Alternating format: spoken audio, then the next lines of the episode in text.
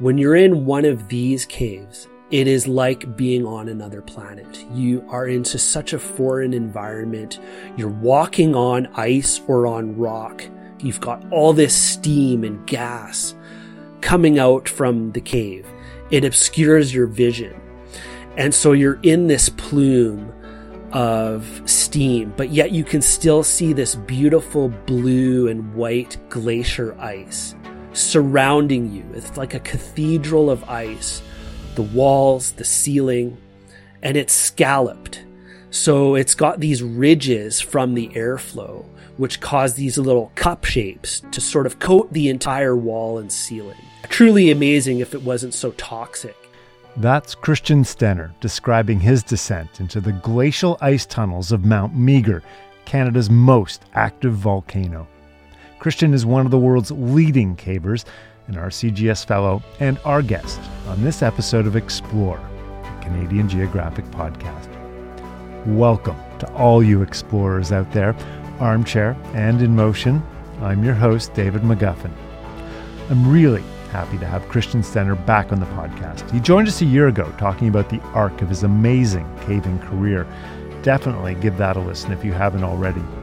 Since then, the Calgary native became one of the first RCGS Trebek Initiative grantees, which helped fund his expedition into the Mount Meager volcano, where he and his team made some amazing discoveries about a very active volcanic range just 150 kilometers north of Vancouver and got to work with NASA and Jet Propulsion Laboratory scientists, had a few near misses amidst the ice and vents and toxic fumes, and came out to share his incredible story with all of us. Christian Stenner, welcome back to the Explore podcast. Thank you, David. It's an honor to be here for the second time, which is just amazing. Yeah. So the last time we had you here, you were preparing for this uh, this expedition that you've you've now done into the Mount Meager volcano. So f- first of all, I think a lot of people listening to this are going to be surprised that there is an active volcano in Canada because I certainly didn't know that. And so just tell us a bit about the place and and and you know how active this is and what we know about Mount Meager. For sure. And I think that's in my discussions with people, that's something that just seems to blow their minds that Canada has volcanoes at all, uh, let alone that we have one that we know is currently showing activity. Uh, so most of them are dormant or have not had a recent eruptive history. So that's, mm-hmm. uh, yeah, it's a, it's a pretty amazing place and an, and an amazing story. So yeah, I'm, ha- I'm happy to be here to help, uh, and share some of, uh, the discoveries. So this is 150 kilometers north of Vancouver. And uh, people are probably familiar with the, the Pacific Ring of Fire, right. uh, this ring of volcanoes that's on both sides of the Pacific Ocean. And uh, they may be uh, perhaps a little bit more familiar with the Pacific Northwest United States. Mm-hmm. And there's some quite large volcanoes there, uh, such as Mount Rainier and the very famous Mount St. Helens, right. uh, and, and those. But what a lot of people don't know is that that, that Cascade volcanic arc does extend up north into Canada. Mm-hmm. And that part is called the Garibaldi volcanic belt. And mm-hmm. so there's a few volcanoes there, Mount Garibaldi uh, being one, and Mount Meager being another that if you were to apply the U.S. Geological Survey's um, sort of volcano risk hazard uh, assessment process to, we have two that are at the very high threat level, and one is Garibaldi and one is Meager. Uh, and that threat is based on things like, you know, uh, proximity to populations and, yeah. you know, eruptive history and potential damage from, you know, the modeling of what an eruption might do. Wow, yeah. Well, 150 um, kilometers from Vancouver. yeah, yeah. Pretty close. Yeah, yeah, yeah. And so if you follow the road up there, then you'll hit Squamish and you'll hit uh, Pemberton, which is the closest town uh, of about 5,000 people. And then the Pemberton Valley, which extends north from Pemberton, which perhaps mm-hmm. there's another 5,000 or so that live or work in, in that area. And there is a, a fairly recent eruptive history as, as uh, as far as geological timescales are concerned. So right. Mount Meager was the last explosive eruption in Canada, and that was 2,400 years ago. Oh, interesting. And okay. prior to that, it had another eruption uh, about uh, 8,000 years ago. Mm-hmm. So, I mean, these are actually very, you know, quick succession eruptions as far as uh, the the history of the Earth. And in bo- in both of those cases, the the volcano's eruption and, and sort of the debris flow did actually go down that entire Pemberton Valley and to the site of the current town of Pemberton. So, uh, as far as the hazard goes, yeah, there's a, a fairly um, legitimate hazard uh, in that area from volcanic eruption, uh, in that the history shows that it, uh, you know, not only did it erupt, that it, you know, historically affected this entire area, which is now you know fairly heavily populated. Is there a timeline uh, that vul- vul- volcanologists? What's the right word for that? is there a timeline that you know? I mean, is this due to go, or is it you know has it got some time to go still? Well, and that's that's really the thing that we're trying to figure out. Mm. Um, so, and the the the history of of our expedition um, which uh, we, I mean, we've really been working on this for about four years. Uh, and previous to that, uh, you know, you don't you don't sort of just rappel into an active volcano without some, you know, you don't just do that on a whim or without some mm-hmm. kind of background. If we had some experience in exploring what we have started to call glacial-volcanic caves. Mm-hmm. Uh, and those are, are specifically in the Pacific Northwest and a few other areas in the world. And so, yeah, it was, it was kind of bringing that experience to this one Canadian example, which had not been known about until 2016. So it was a, a helicopter flying over the glacier at the Mount Meager volcanic complex. And the pilot had noticed these huge holes in the glacier ice mm. with steam coming out of them. Mm. And of course, that's a little bit peculiar because uh, it hadn't been seen before. And it was a little bit stressful because, well, I mean, what does that mean as far as the volcanic activity? So yeah, that has been the challenge is to try to find out, well, how active is this volcano? Is there a danger? Uh, and what, you know, what might be involved in trying to find that out? Yeah, so let's get to the expedition. So this was a first of all, you you got a Trebek Initiative grant through Canadian Geographic or the RCGS rather. Um, so tell us about your crew and you know what what the mission was. For sure, and uh, that's really a, a, key thing to what made this successful was uh, having uh, grant funding that allowed us to have the right life safety equipment, which is mm-hmm. what most of the funding was was uh, meant to be used for, uh, so that we could try to conduct this expedition. So right. the the back history of of this is is kind of intriguing as well. What led up to that grant and what mm-hmm. led up to the expedition as well as I mentioned, we had some experience in other glaciated volcanic caves. And so we started calling them glacial volcanic caves because there wasn't actually a term in scientific literature where steam and holes in glaciers had formed prior to a, volcanic eruptions. A lot of the times they'd just be referred to as holes. Or mm-hmm. the most famous example of this is at the summit of Mount Rainier in Washington state. Mm-hmm. And there, since the first ever summit as- ascent in the late 1980s, they knew of this system of steam caves in the crater of the volcano. And it, the caves are basically in glacier ice, but they're formed not by water or by erosion of the glacier uh, through through mechanical means of meltwater and, and those sort of things, like most other glacier caves. These ones specifically are formed by heat sources from below. And so you get heat and volcanic gases that melt these channels, these tunnels into the glacier ice. And so we had a successful expedition at the summit of Mount Rainier. And uh, that one is now, we know this uh, to be the world's longest and deepest example of a glacial volcanic cave in the world. When was this? That was uh, over the course of uh, 2014 to 2017. Mm. We did. Okay. We were working yeah. on that project. Multiple visits, yeah. Um, and that's where we had our first encounters with dangerous volcanic gases in mm-hmm. a subglacial environment. yeah. um, so you got to yeah. imagine you're going into the crater of an active volcano underneath a glacier. So you're at the bottom of a glacier in a hole that's formed by volcanic gas and steam. Like there's a right. lot of challenges to this.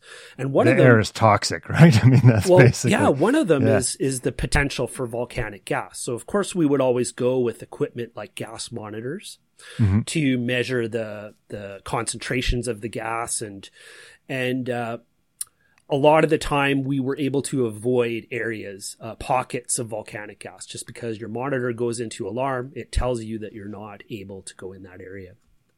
And it was on one of those expeditions that I actually I fell into a pocket of volcanic gas. Yeah. Slipped on a slope and fell down into a low part of the cave system where and I didn't know it at the time. Uh, high amounts of carbon dioxide had accumulated. Mm-hmm. And I mean, at the summit of Mount Rainier, it's 4,392 meters. You're mm-hmm. at a mm-hmm. fairly high elevation, and there is an oxygen deficiency due to the altitude. Right. Just uh, in a normal time.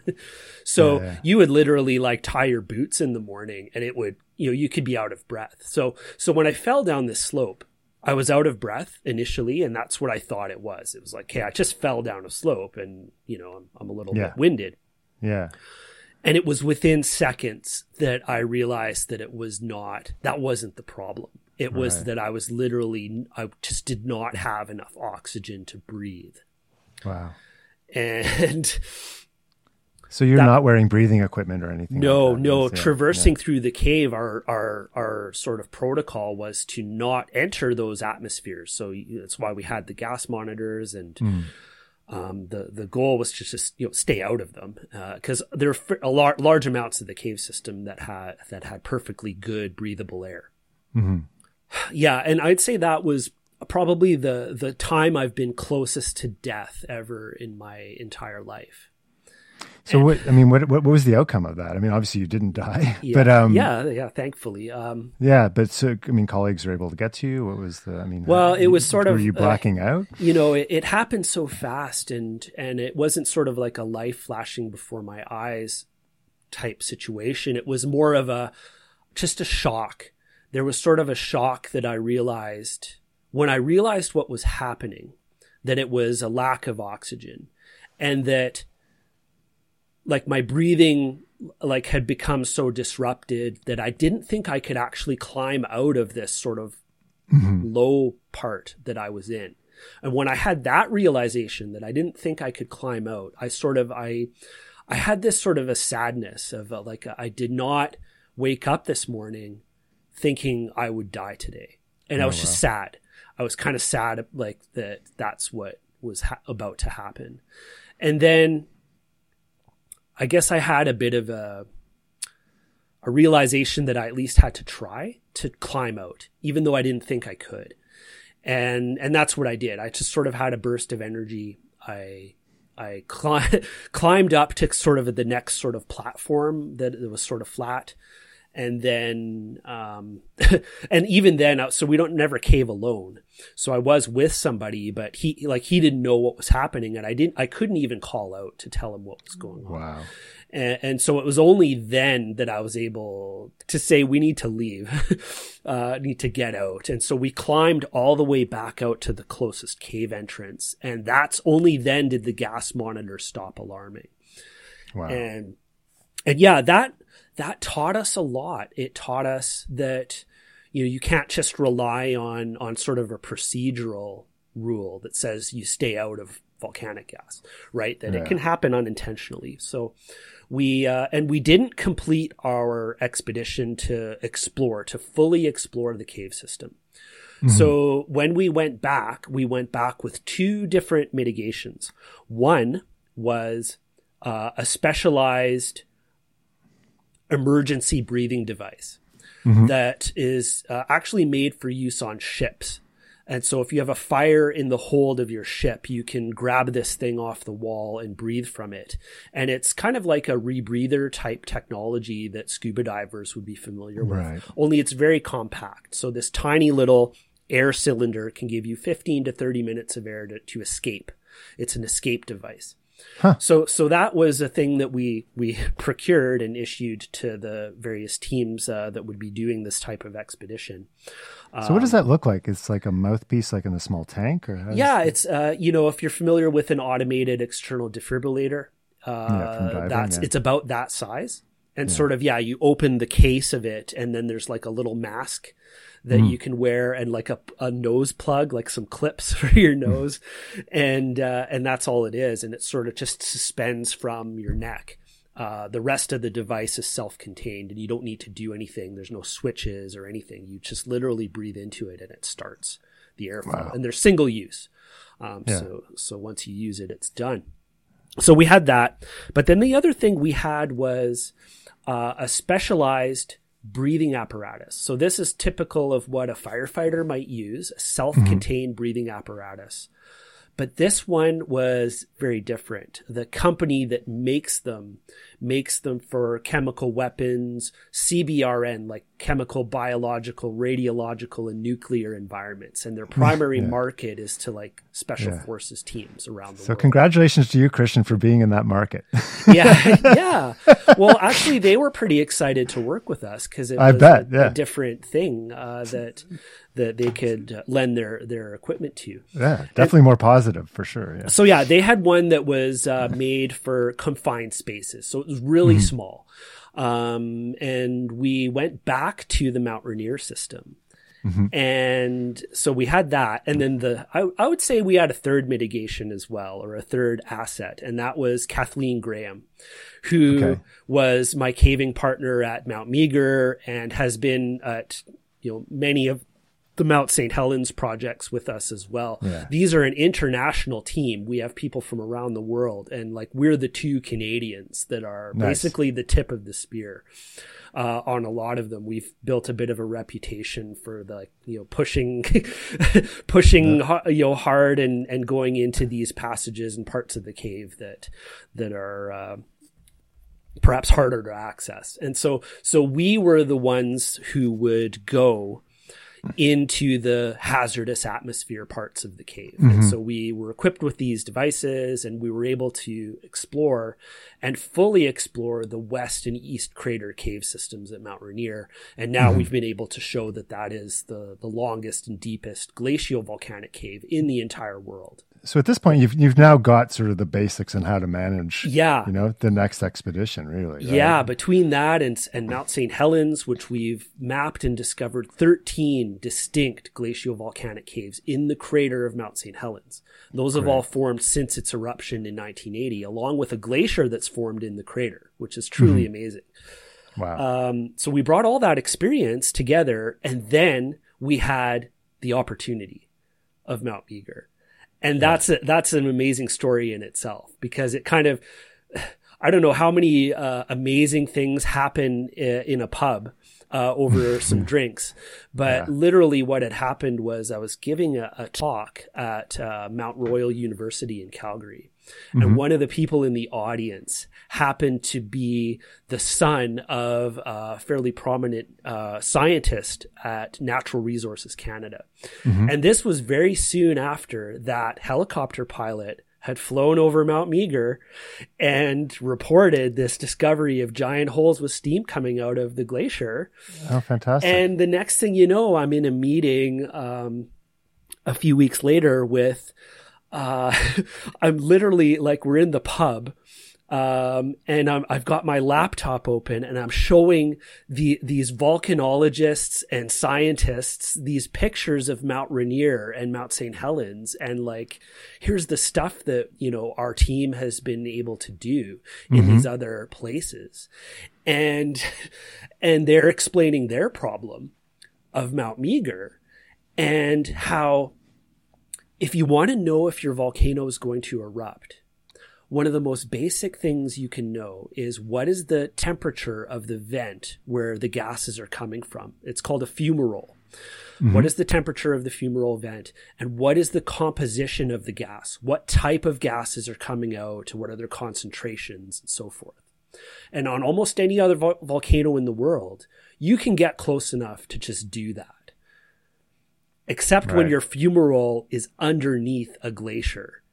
Yeah. And the gas that's coming out of that hole in the glacier is full of hydrogen sulfide. Wow. Then you can't just do that. And that's exactly what they had done. So the volcanologist, uh, Dr. Glyn Williams Jones, he had taken a team to the glacier to try to discover a bit more uh, after this report. And they got close to the cave system and they found dead birds on the glacier and were able to measure high levels of hydrogen sulfide coming out of the cave. And so that's how they knew, like, okay, there's a problem. Birds are flying into the steam cloud and just dropping dead. Wow. And so they wouldn't dare enter the cave system. Right? right? So they had a bit of a problem. They could right. measure gas coming out of the entrance, but by then it's already diffused with the air. Mm-hmm. So it's not really a good measurement. And then the other part is, is we don't know about the fumaroles, right? If the fumaroles are, are super high temperature, well, that's indicative of a more active or a magma chamber that's closer to the surface.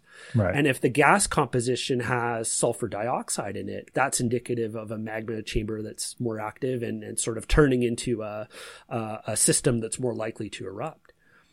So we have this problem of this, yeah, new discovery, we don't understand a lot about it. Canada doesn't monitor its volcanoes, which is another problem.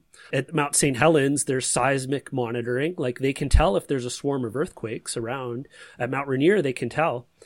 None of the volcanoes in Canada have that. So we have wow. no ability to truly sense what's going on other than satellite monitoring, which might see like a deformation of the ground right? Huh. so so yeah we we have some some issues with really trying to discover what's going on there. And so yeah that was the problem. And so after all of this i said i think we can help you with your volcano problem.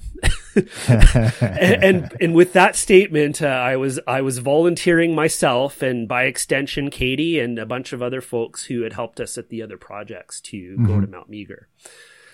And we did that we went mm. in 2019 with our first attempt to do just that. And we, right. uh, long story short is that we used the same breathing apparatus to try to go into the cave. Mm-hmm. And what we believed was going to be a chimney. Uh, so basically like a shaft that you might rappel down, take the fumarole temperature and then climb the rope back out. It wasn't a shaft. There was like a huge chasm that blocked the way on to what was actually a cave system going more horizontally into the glacier. Yeah, and so, so yeah, we had to sort of totally rejig our plan. We rigged a rope system that allowed me to do what I'd call like more of a Tarzan swing. That I went, yeah, across, I swung across the hole to get to the other side and into the cave system. And for a moment, I was actually stuck in the middle. Like I didn't actually make it to the other side. I was stuck mm-hmm. in the cloud of hydrogen sulfide, suspended in the air by my rope.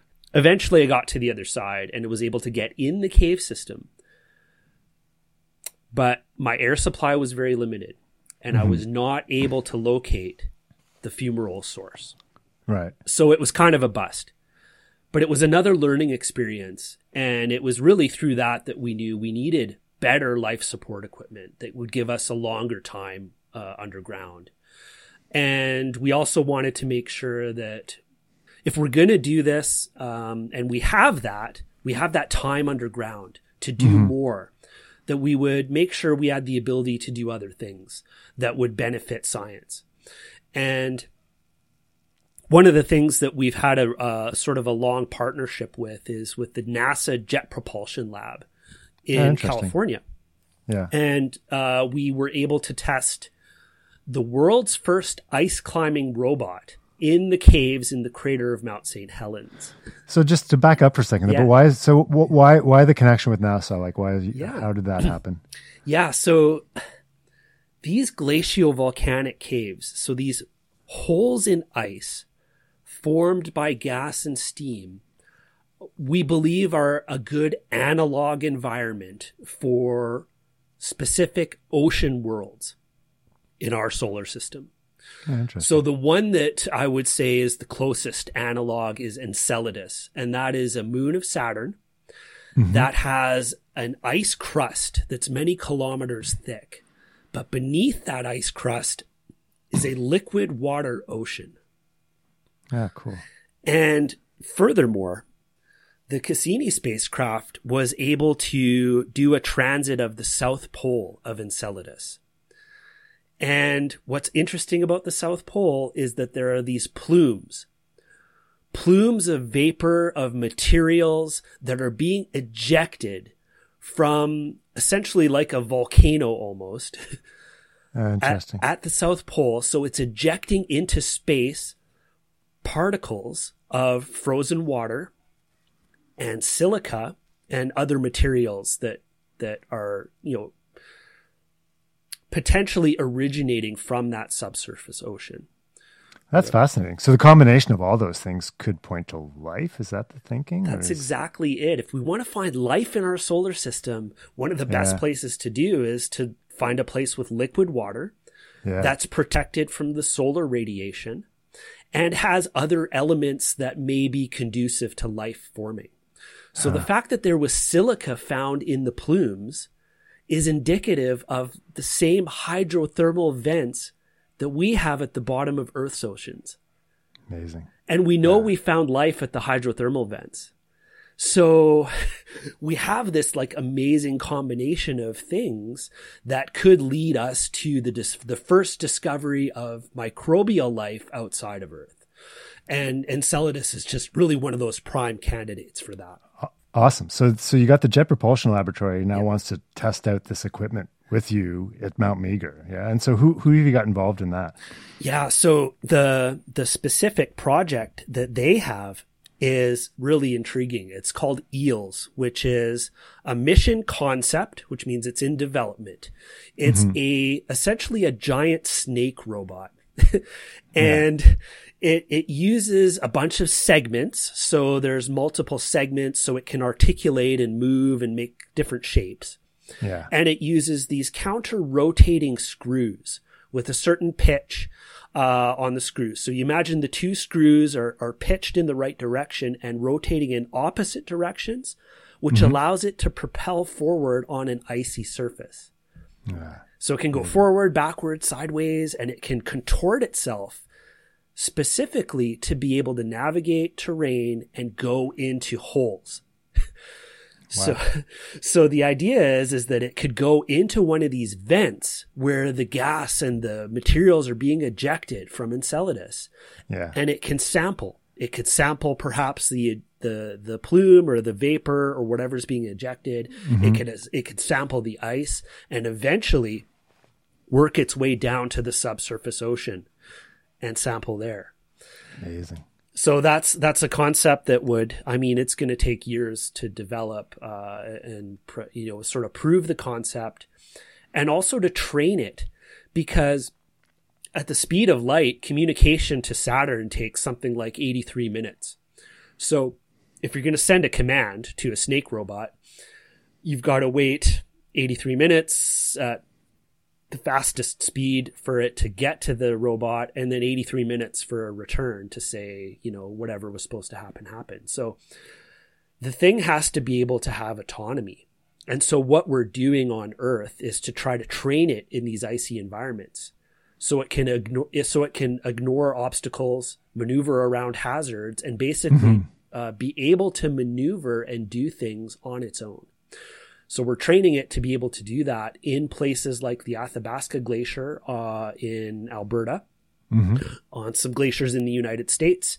And we took the sensor head, so basically the head of the snake, uh, mm-hmm. uh, we took it to Mount Meager so that it could test its perception ability. The idea being it has like a LiDAR sensor and some cameras and different sensors that allow it to perceive its world and make a map as it travels. And based on that map and its training, its AI, uh, it can make decisions on where to go. So with that, Yeah. we had uh, two of the robotics technologists, Dr. Michael Paton and Jeremy Nash, who works on the robot's perception abilities. And so they came out with the robot head itself uh, to Mount Meager uh, to help with that test. And then we had Dr. Morgan Cable, who had joined us for um, a planetary science uh, perspective. So she's a planetary scientist Right. and studies ocean worlds. And so her job was she brought out this a portable spectrometer which looked like a phaser gun, like a giant phaser gun type Nice. thing.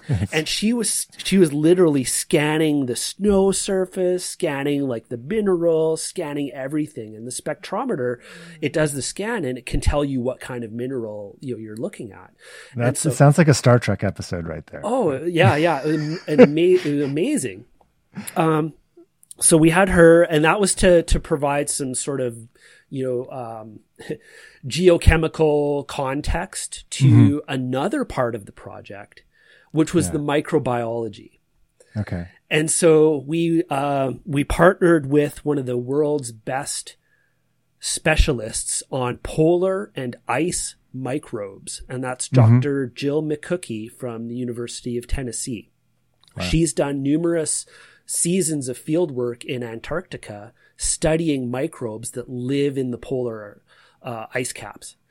And, and so she's true expert uh, in in that type of ecology. And so what we had planned to do was that we would enter the cave system, me and Kathleen. We would go with the specialized breathing apparatus and we would take samples of sediment, of ice, of whatever we could find that kind of looked interesting mm-hmm. from inside this toxic cave environment and that she would be able to study them and basically be able to determine how do they exist in this toxic environment? What kind of microbes are there that live there? And are these similar to what we might find on other planets? Mm-hmm.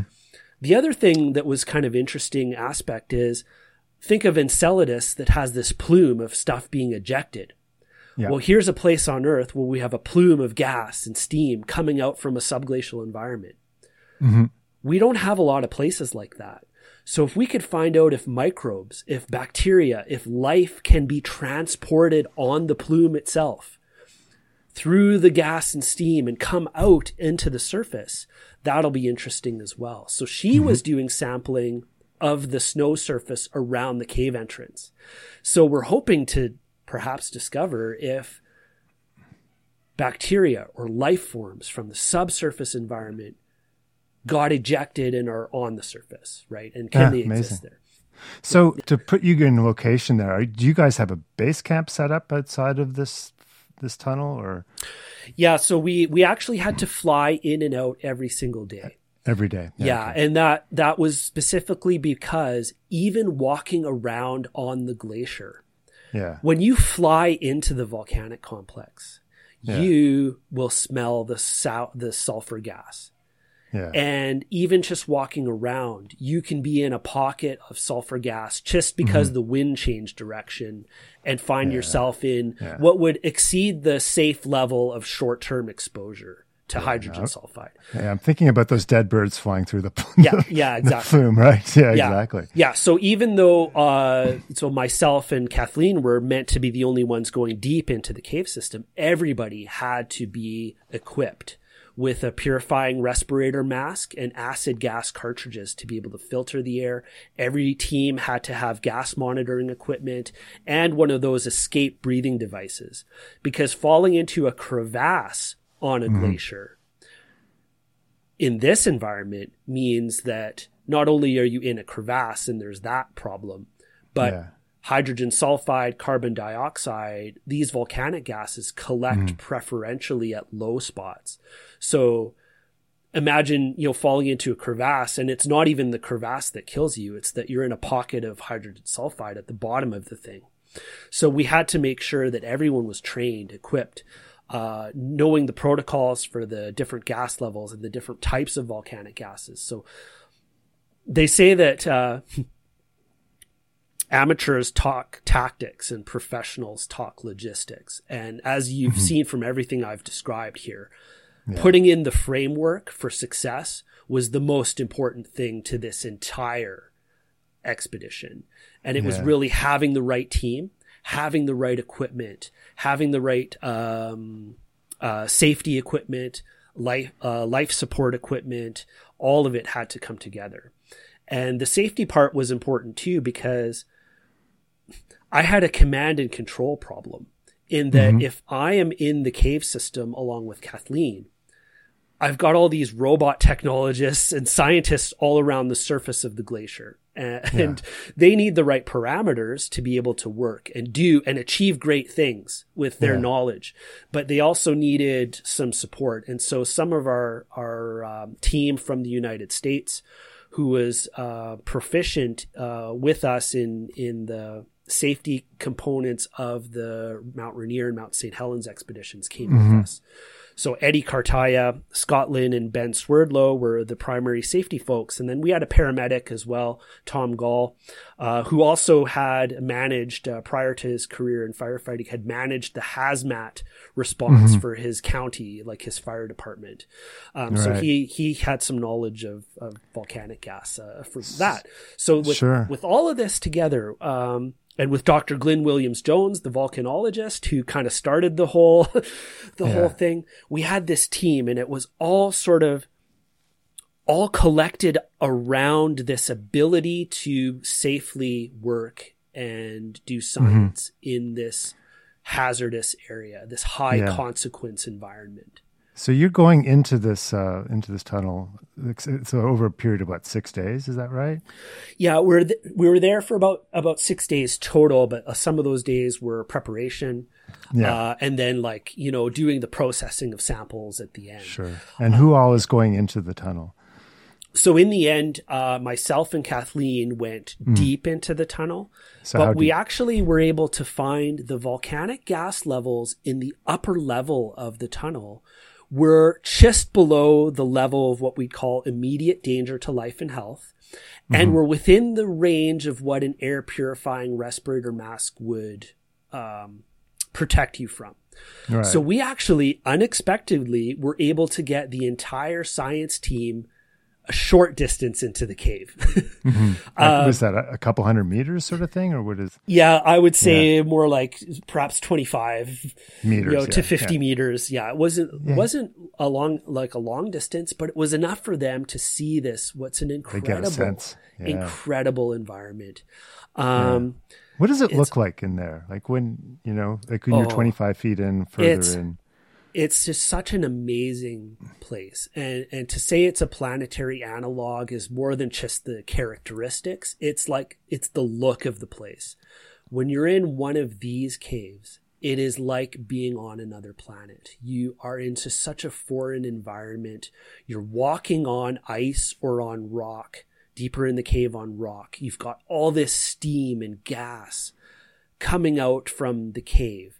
It obscures your vision and so you're in this plume of steam, but yet you can still see this beautiful blue and white glacier ice surrounding you. It's like a cathedral of ice.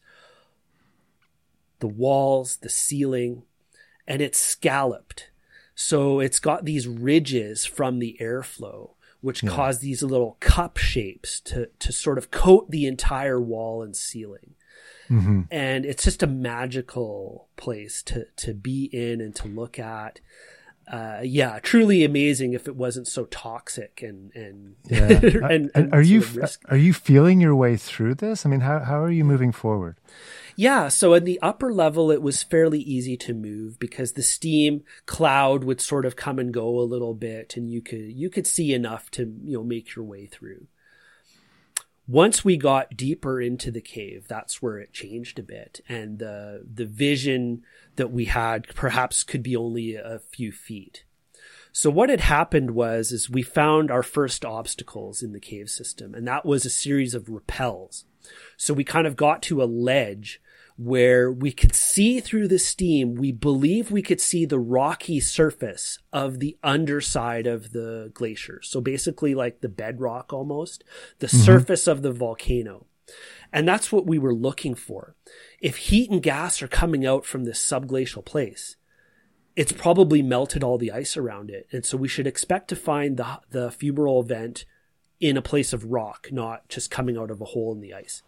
Right. And so we thought we could see that, but we would have to rappel down into this deeper part of the cave. So that became the first obstacle. We ended up having two short rappels, which me and Katie went down. And from doing those rappels, um, I ended up landing on a surface of rock.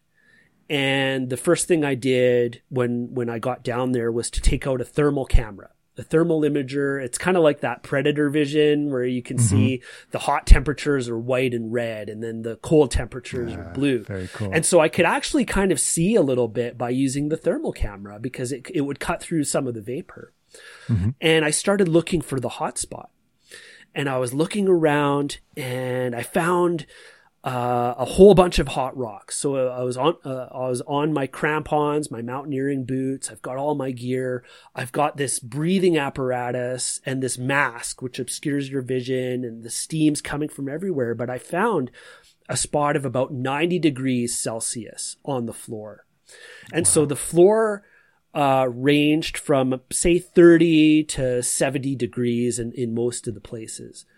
So that's just an amazing thing. You're underneath a glacier, but you're walking on a floor of like 50 degrees Celsius rocks.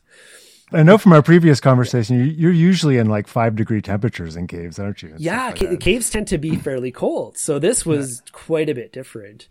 Um, the ambient air, even once it had diffused, was was around you know 15 degrees, which was super warm for any mm-hmm. compared to even the other glacial volcanic caves we've been in. And so I found this hot spot. By then, Katie had rappelled down as well, and then sort of like, hey, we found a hot spot, and there was sediment all around it. So we're like, perfect. Let's take some samples of this sediment because who knows what kind of weird life forms mm-hmm. could be living. You know, perhaps they live off of the sulfur gas, or perhaps they can eat the volcanic rock and use it for energy, right? These are the type of microorganisms that have like just different pathways from life. Keto, chemoautotrophs. So they're, they don't use photosynthesis to survive.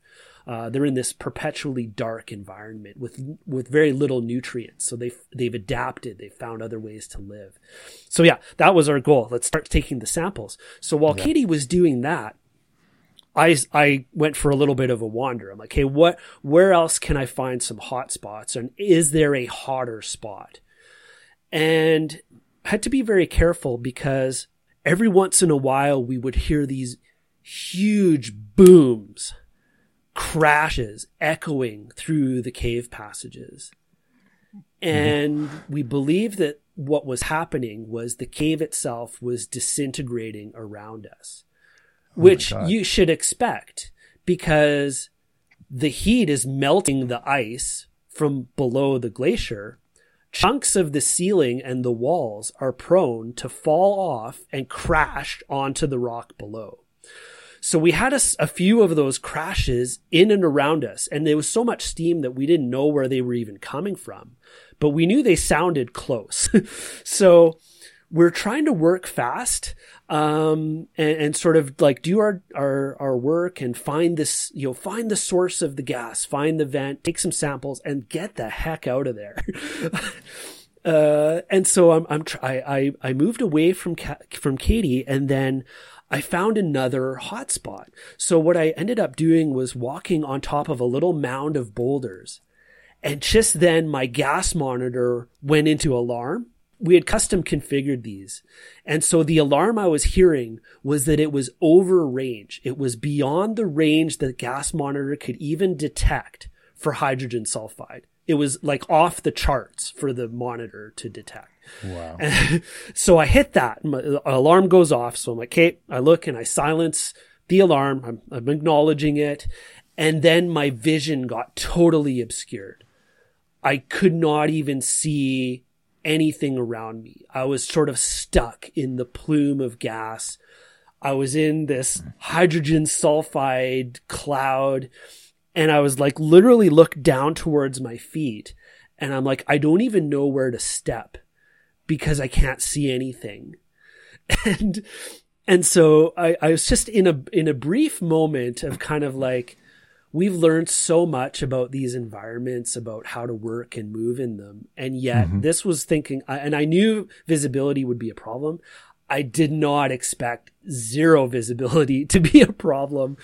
And so it was a little bit of that shock and kind of that disappointment and sadness again. It was kind of like, well, all I can really do is, is sort of think back to there's a bit of a mantra and that's slow is smooth and smooth is fast. And so rather than panic and try to like escape from where I was and like take the wrong step and break my ankle, after which I would eventually run out of air and probably die before being rescued. Mm-hmm. I, like I just I, I needed to sort of take a minute, relax, and then I was able to take little itty bitty steps, a little like a few centimeters at a time, and kind of get off the boulder mound that I was on and back to some more level ground. And so over the course of you know I, I don't know how long it took, probably not very long. I was able to kind of inch my way back back over to where Katie was, at which time she was already almost finished collecting some some soil and stuff like digging. We had sterile instruments to dig with. Yeah. Um, and so I made my way back, and, and I was like, "Good news! I found the vent." bad news was as I had wandered away from her, which was a bad protocol, right? Because like we couldn't really even see each other. Can and, you can you communicate? Yes, actually, that was another thing we had to mitigate. And we used a specialized throat microphone, which mm-hmm. was mm-hmm. configured to um, talk based on voice activation. Mm. And so the good thing was is there can be echoes and there can be like waterfalls in these caves that cause a lot of noise and stuff like that. So the throat microphone would only communicate when we talked. Okay. And that was something we could wear while wearing these masks. Amazing. And so yeah, we we ended up um, she was able to kind of get some sampling sediments together.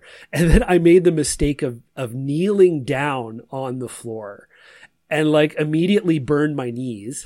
Mm. and and so then I had to move into a crouch. And then so she's scooping the sediment into this plastic bag that we had for the sample collection. And literally it's like burning my hands as she's scooping it in. And so oh, we had to kind of tie that up. And and then so we took a few different samples. And then the amazing thing was we found this water. We found a pool of water underneath the glacier and then so right away she went and we were prepared for all of this. She took a sample of the water in this sterile bottle. And then we found that this hole, this place that we had repelled into was not the end of the cave. Oh, there was a low ceiling and the cave started dropping down into the darkness and as far as we could see. And so there was a tunnel that continued underneath the glacier.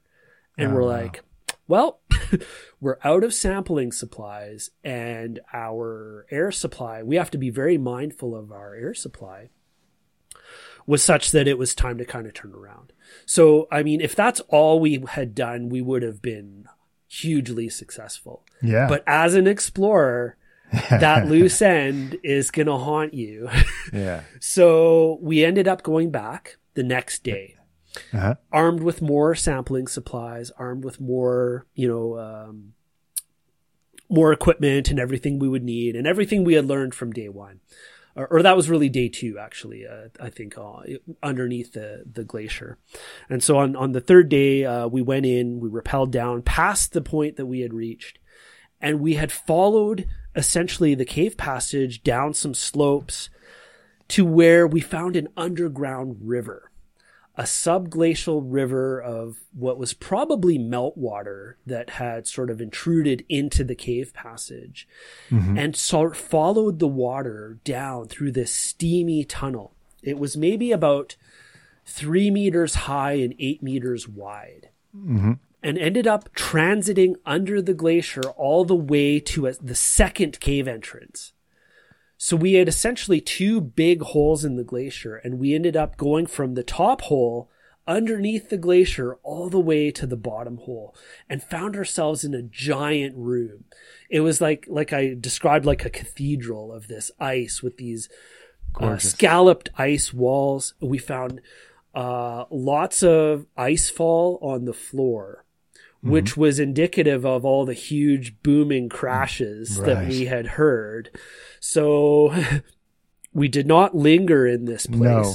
Yeah, I was going to say. Um, but we were able to take some samples of ice.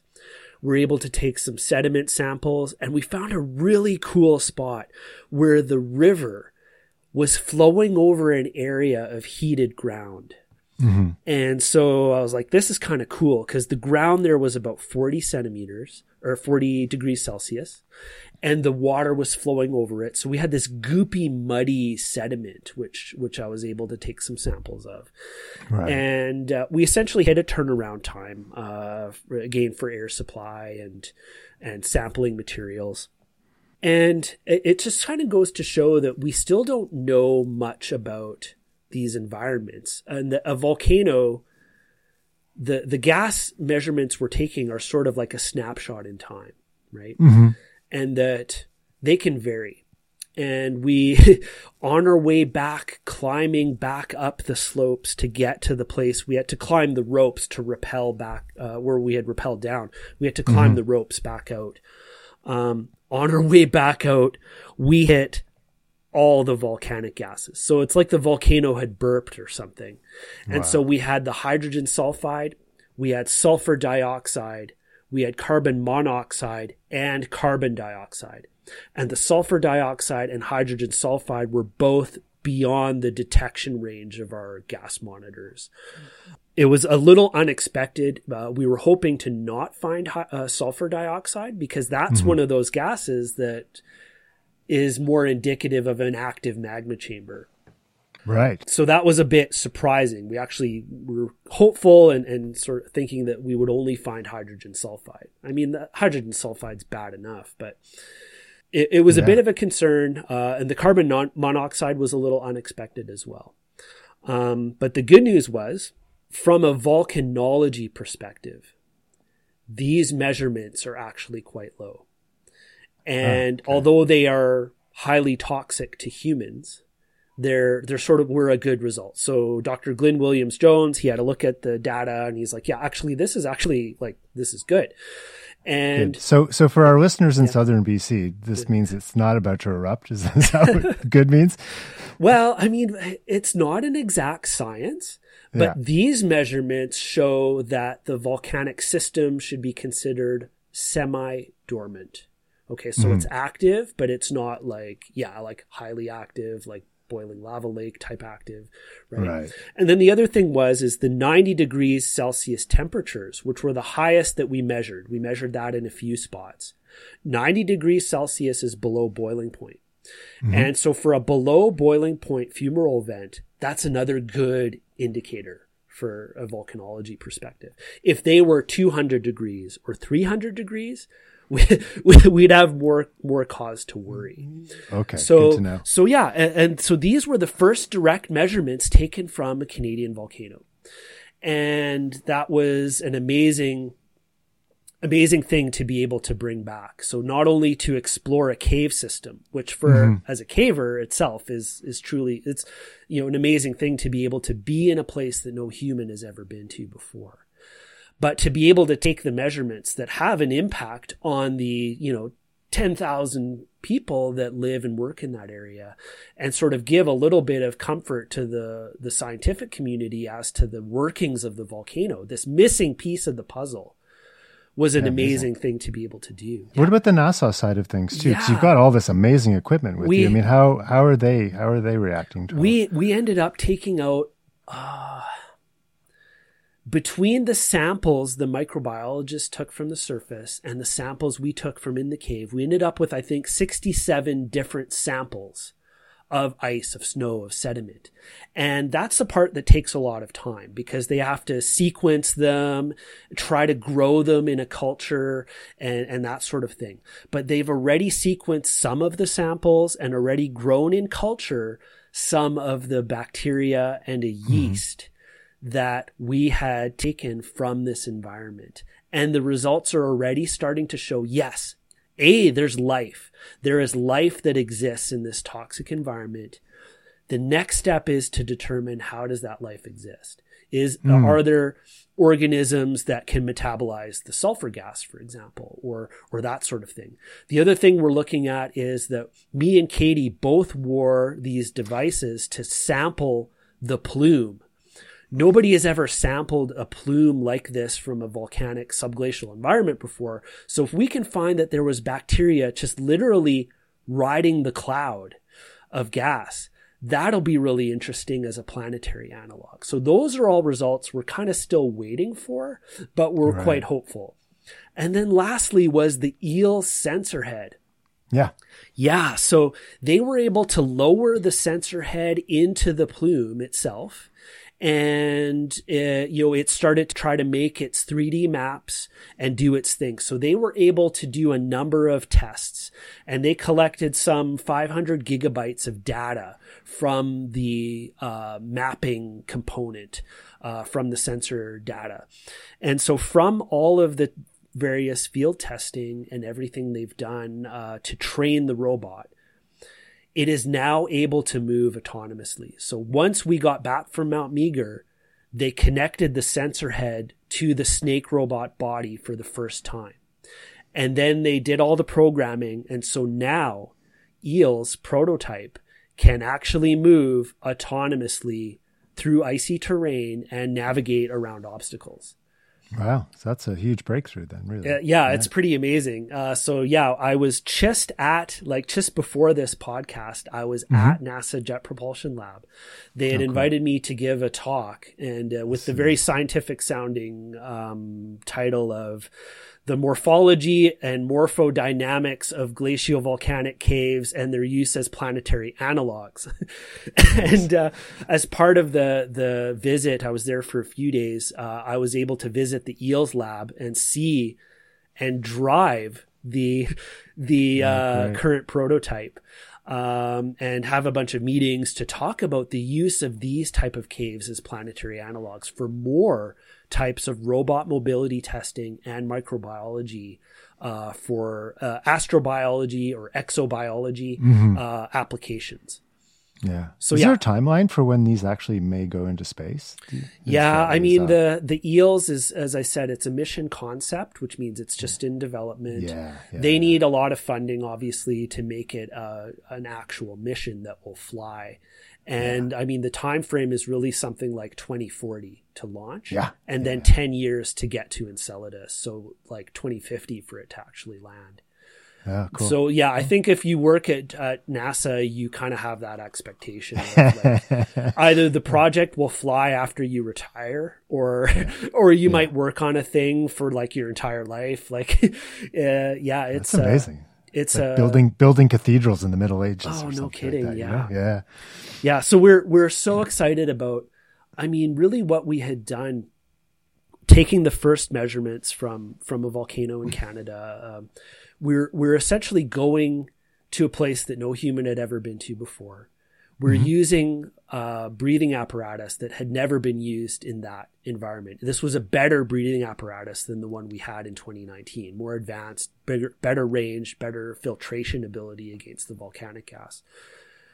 Into an environment we don't truly understand, really, anyways. Like, even after eight years of exploring glacial volcanic caves, there are only a few places on the entire planet that we know that they exist. And we're still trying to put the pieces together of what the morphology of these void spaces is like. Like, what is that true environment? What lives there? What can live there? We're doing all of this.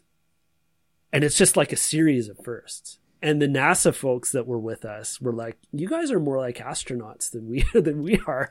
Uh, the, the, that's that was, a high compliment. That was wow. the comment. It was like we're about to do a spacewalk into the volcano, like, and it yeah. kind of almost looks that way with this backpack with you know the yeah. the air tanks and this you know, like breathing hose and mask and and then we've yeah. got all this like climbing equipment for rappelling. We've got ice ice axes and uh, ascending gear for the rope and all of our you know caving stuff, uh, crampons and, and all this stuff. It's a yeah, it's a it's kind of a, a picture of just this really weird combination of glacier, ice climbing, caving, hazardous atmosphere equipment. That uh, I mean, this is just such a unique environment that it needs all of that. Amazing. Maybe there's a future for you in the Canadian Space Agency, Christian. yeah, maybe. I mean, if they need more people to repel into holes full of toxic gas, uh, you're the man. We've at least, yeah. And I mean, it's a it's a matter of things lining up, and um, the the quote that I kind of apply to these sort of situations is to put yourself in the place of greatest potential. Mm-hmm and things just sort of lined up with the experience and this sort yeah. of timely discovery of a glacial volcanic cave in Canada and having the right team to yeah. be able to do it and the right logistics and the right equipment uh, to do it was it was all everything sort of came together and mm-hmm. we were able to do it safely um, yeah uh, so everybody came back. again, Every everybody came back, and such a diverse team, and, and all of that. So, as a caver, we're used to going in and mapping out caves, and our our goal as an explorer is always to add to our knowledge of the world. And so, mm-hmm. if we had done nothing else but to just go into the cave and map it, and share that map, that data of what this environment looks like with the community, or to publish on it that's mm-hmm. usually enough as an explorer. We've added to it. Like it's more than just you go and you take a selfie or you, you know, you do something that's more a personal challenge. This is, is adding to our, our, our scientific knowledge. But to do it and to do all of this other combined and integrated science um, that actually helps understand our hazard to the communities or will help in the technology development for space missions or to help us understand the biology of what might exist on other worlds. Like mm-hmm. the project just had a little bit of everything. And that's why I think I'm on cloud nine about it still, like yeah, months afterwards. Yeah, yeah. that you can hear that. Yeah. There was just so much that happened that, and so many aspects to the story that I, uh, yeah, my no. head is spinning and it's it continues to spin. Yeah. No, I can believe it. And thanks so much for sharing all this. I mean, it's an, an, incredible story, and there's still lots, as you say, still lots to learn coming out of coming out of that six days that you spent up there. Um, I, am I'm, I'm always curious when we're, when we're exploring in Canada and around the world, really, but in Canada, like major landforms like mountains. I mean, these this is Mount Meager, but it has it's in the Lilwat First Nation territory, and it it has a the, those people have a history with that mountain, that yeah. mountain range. Um, do you know what the, the indigenous name is for Mount Meager and what that means? I do actually, and you you bring up a really good point. That I mean, prior to the um, you know, Western science coming and determining, oh, we had an eruption 2,400 years ago, we had an eruption 8,000 years ago, and looking at the geology and all the evidence that sort of um, points us to those conclusions. Mm-hmm. There is a long history um, with the the local indigenous people. So the the that area is on the the shared and unceded uh, territory of the Squamish Nation and the Lilwat Nation, mm. and they do have an oral history, uh, which um, does give you a clue to the eruptive nature of the Mount Meager complex. So the word is Qwelqwelústen, which they would translate in in Ucwalmícwts, which is the the Lilwat uh, language. The the word is something along the lines of burned face place or cooked hmm. face mm. place. And so, I mean, the, the oral history isn't mine to repeat, but they, they yeah. do have, uh, obviously a, a, a, history of what sounds like volcanism to, yeah. to, um, go back in their, in their, um, in their history and, and back in their you know generations of knowledge mm-hmm. and so yeah we're very thankful that uh, we're able to to interact with that the community as well and uh, yeah yeah um, you know learn a little bit more about about their history and their knowledge yeah. of the mountain too. Yeah, and and I mean the phrase that's come up in this podcast a number of times is that traditional knowledge is science, right? I mean yes. there is, yeah, it's woven in fact, you know, absolutely deeply.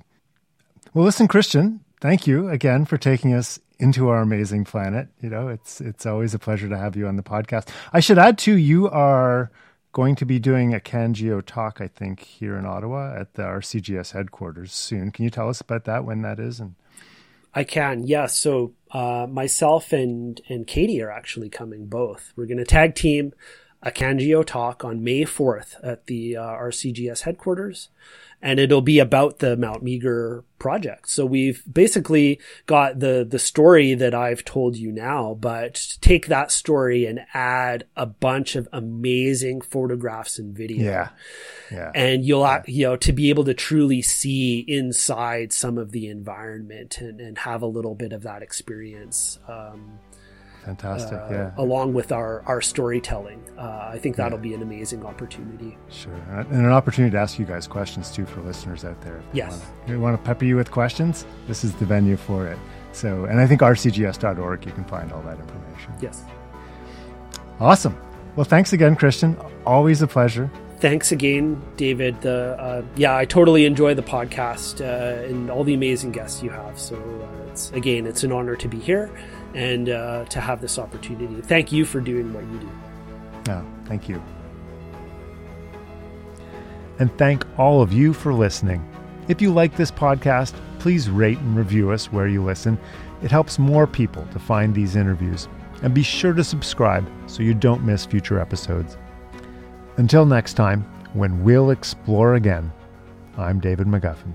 I think right now we're enjoying very much looking back at the Earth, and it's just a, a fantastic experience, and I just can't wait to get back and start telling people. We left Simpson about June 10th with the fur brigade, consisting of a number of York boats, each manned by 10 voyageurs.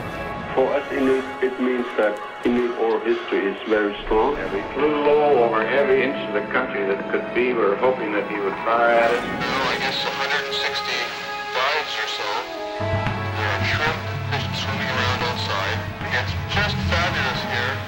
I'm a first for Canada.